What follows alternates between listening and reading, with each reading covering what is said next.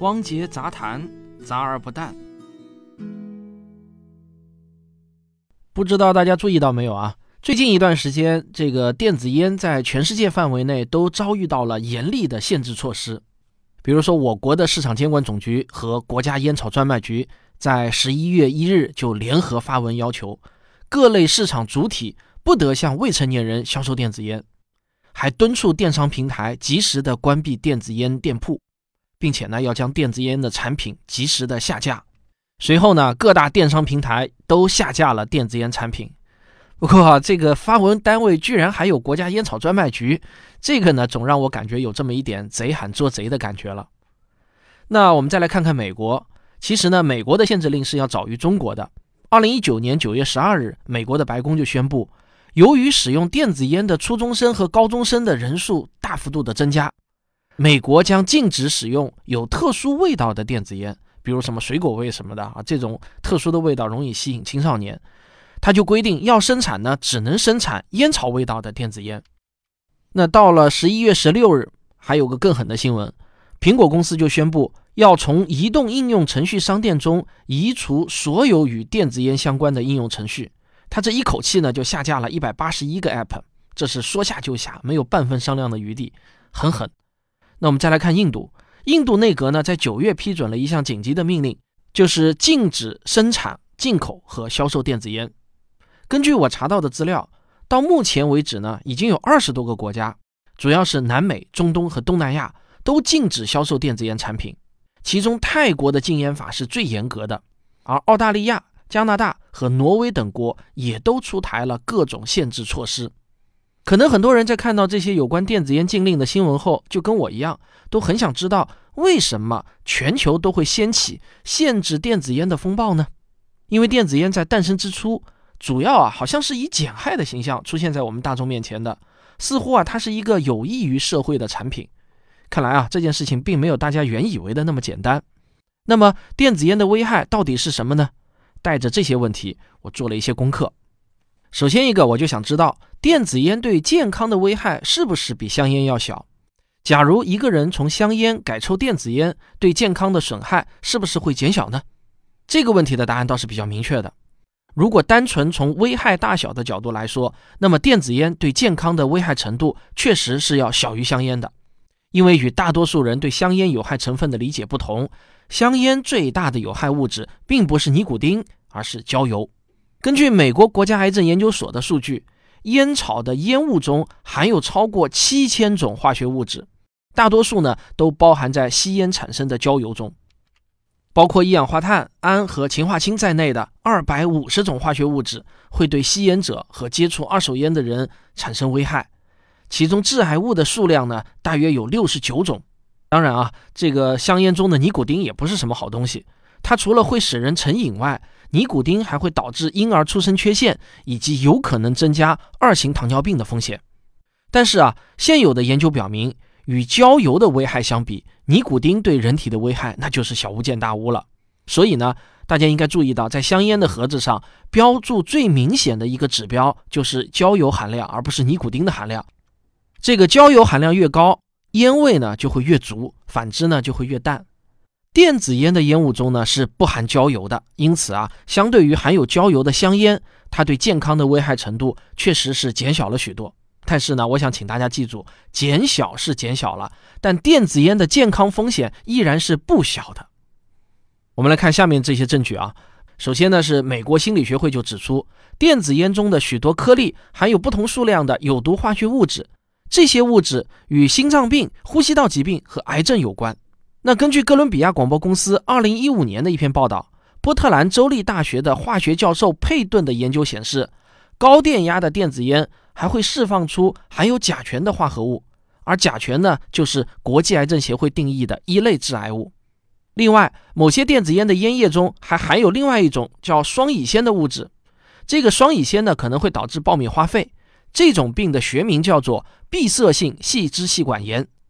二零一五年的十二月，哈佛大学公共卫生学院的研究人员就宣布，他们发现有证据表明。经常使用调味电子烟的人，患上爆米花肺的风险会增高。注意啊，他说的是调味电子烟。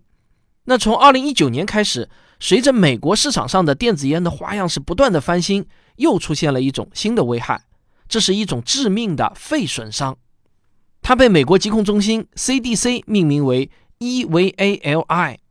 这个呢，当然是一长串单词的首字母缩写啊。那如果翻译过来呢，就是使用电子烟或者其他电子雾化产品后出现的肺损伤。那你从这个名字就能看得出来。这种肺病与电子烟是直接挂钩的，而现在这种病呢，已经有了大量的实际的病例。截止到二零一九年的十一月十三日，CDC 接到了两千一百七十二例电子烟使用相关的肺损伤报告，其中呢被确认造成了四十二人死亡。不过啊，如果仔细研读这份 CDC 的报告，我也必须实事求是的说。美国的这些病例并不能简单的推导出中国市场上的电子烟也存在同样的肺损伤风险，因为美国市场上的部分电子烟呢会添加一种很特殊的物质，这种物质呢在我国是属于法律严格禁止的毒品衍生物，这就是四氢大麻酚，简称为 THC 和大麻素油，简称为 CBD。这个四氢大麻酚啊是一种能够使人精神兴奋的大麻化合物。它能够让人产生兴奋感，确切的说呢，这已经不是我们常规理解的电子烟，而是某种新型毒品了。CDC 就说啊，导致肺病发生的就是与这些大麻相关的，加在含有大麻的电子烟中的一种添加剂，这是一种作为增稠剂使用的叫维生素 E 醋酸盐的添加剂。CDC 呢就对来自十个州的二十九名患者提交的体液样本进行了检测，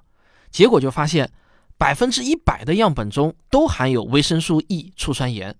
在百分之八十二的样本中发现了四氢大麻酚，还有在百分之六十二的样本中发现了尼古丁。虽然维生素 E 醋酸盐与这种病有关，但是证据呢尚不足以排除其他化学物质致病的可能性。所以呢，这个 CDC 就建议啊，不要使用含有四氢大麻酚的电子烟，而且在调查进行期间。避免患病的唯一做法就是不要使用所有电子烟或者电子烟产品。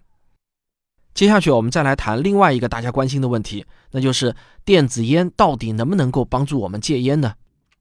我给大家的答案是啊，没有证据表明电子烟真的有助于戒烟。相反啊，有证据表明电子烟会使得原先不吸烟的青少年更容易染上烟瘾。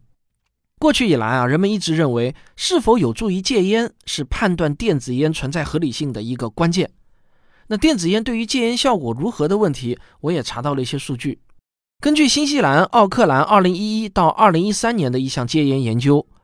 有657名成年人参与了戒烟实验，吸尼古丁电子烟的戒断率呢是7.3%，吸安慰剂电子烟呀，也就是不含尼古丁烟叶的那种电子烟的戒断率为4.1%。而使用尼古丁贴片的戒断率呢，大约为百分之五点八。也就是说，尼古丁电子烟在戒断烟瘾上的表现，并没有比尼古丁贴片出色多少。那如果是不含尼古丁的电子烟，它的表现呢，还不如贴片的。而在美国国家卫生研究所的一项研究中，尽管有百分之八十五的吸电子烟的人表示自己呢要完全的戒断香烟，但事实上啊，他们成功戒断的比例并不比不吸电子烟的人高。甚至在美国还出现了吸电子烟的人戒断比例低于不吸电子烟的人的情况。从这个数据你就可以看出，在澳大利亚和美国，那些吸电子烟的人基本上呢都是既吸电子烟也吸香烟，电子烟对他们而言啊只是多了一个玩具而已。美国食药监局 FDA 也认为，没有证据表明电子烟在帮助成瘾者戒烟上是安全有效的，而美国心脏协会则认为。电子烟应该是成瘾者在别无选择的情况下才会去使用的方法。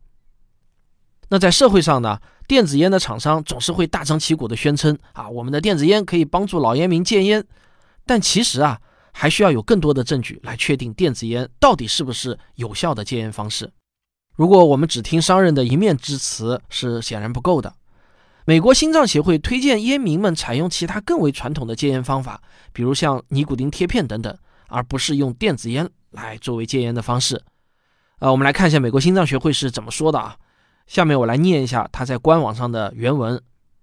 烟草公司想让新一代的人对尼古丁和吸烟上瘾，仅在2017年，他们就花费了86亿美元进行积极的营销。这也就是说，每天是2300多万美元，每小时将近700万美元。电子烟现在是儿童和青少年最常见的烟草使用形式。许多年轻人说，他们尝试电子烟的部分原因是电子烟的味道很诱人。有超过百分之八十的青少年用户说，他们的第一个电子烟产品是调味的。电子烟在青少年中越来越流行，每天有超过三千五百名年轻人开始吸电子烟，这是紧急情况，请加入战斗。你看啊，通过这段叙述，我想你就不难理解为什么美国要首先禁止那种调味的电子烟了。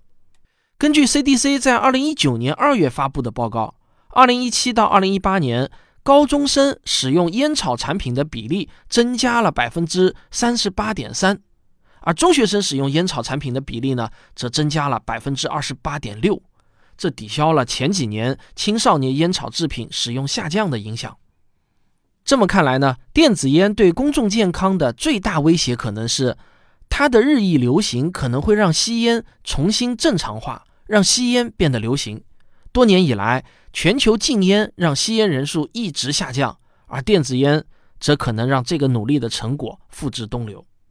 好，最后我想总结一下，为什么全球都在对电子烟进行严格限制呢？首先，眼前最急迫的原因是。一为 ALI 肺病的爆发已经导致了四十二人死亡，发病原因与电子烟直接相关。其次啊，还有三个重要的原因：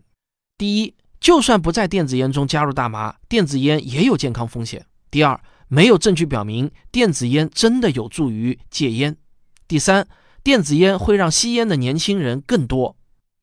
身边呢，经常有朋友会来问我该不该抽电子烟。那对于具体的个人呢？我给出的建议是这样：如果你是一个本来就不抽烟的人，那么你千万不要因为电子烟危害小而去玩儿，因为第一步呢是吸电子烟，下一步就是不过瘾，你要改吸香烟了。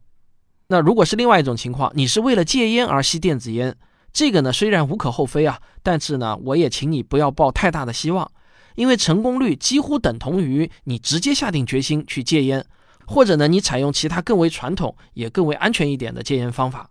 这个直接戒烟呢，我们还可以少花点钱，不是吗？所以啊，在看待电子烟这个问题上，我希望大家呢务必要学会用统计学的眼光去看，而不是被某个故事所打动。我们很容易就被铺天盖地的电子烟广告所吸引，被那些戒烟成功的故事所鼓舞。电子烟厂商可以给你讲一个真实的通过电子烟成功戒烟的故事。那我呢，也可以给你讲一个被电子烟害得很惨的故事，甚至是送命的故事，这也可以是真实的。那如果我们对这个世界的认知啊，还是只能停留在喜欢听彩色的故事，而不习惯看黑白的数据，那是很难发现这个世界真相的。权威部门的统计数据或许是冷冰冰的，但是呢，它比那些热乎乎的故事却更加接近真相。好，这就是本期的汪杰杂谈。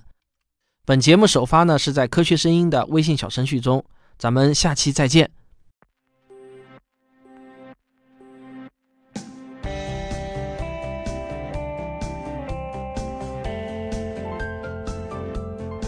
我的节目如果没听够，不妨听听科学声音的其他节目。原来是这样，科学史评话，大佬李聊数学，卓老板聊科技，